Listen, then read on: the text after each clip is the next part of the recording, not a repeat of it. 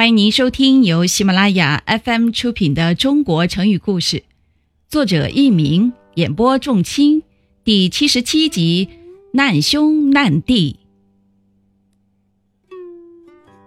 东汉的时候，有个叫陈实的人，办事公正，乡中邻里遇到什么纠纷，自己解决不了时，就请他裁决。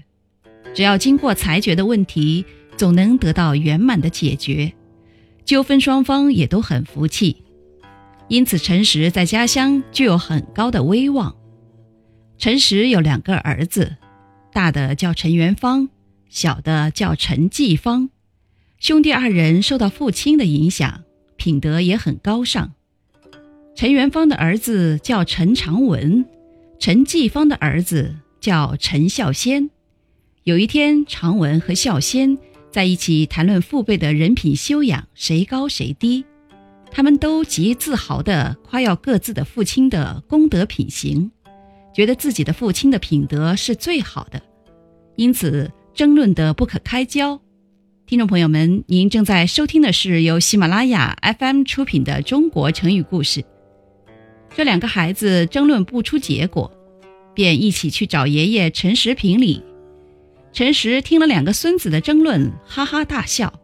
他觉得他的两个儿子陈元芳和陈继芳都是品学兼优的贤人，于是就感叹道：“元芳难为兄，继芳难为弟呀。”意思是元芳实在是好啊，好到很难让他弟弟去效法学习他；继芳也很好啊，好到很难让他哥哥去效法学习他。后来这句感叹的话被人们紧缩成“难兄难弟”的成语，意思是说兄弟俩都很好，难以分出高下。但是这个意思逐渐发生了变化，人们就把“难于之难”解作了“落难之难”了。于是“难兄难弟”便用来指共同患难的人或彼此处于同样困境的人。听众朋友们。本集播讲完毕，感谢您的收听，再会。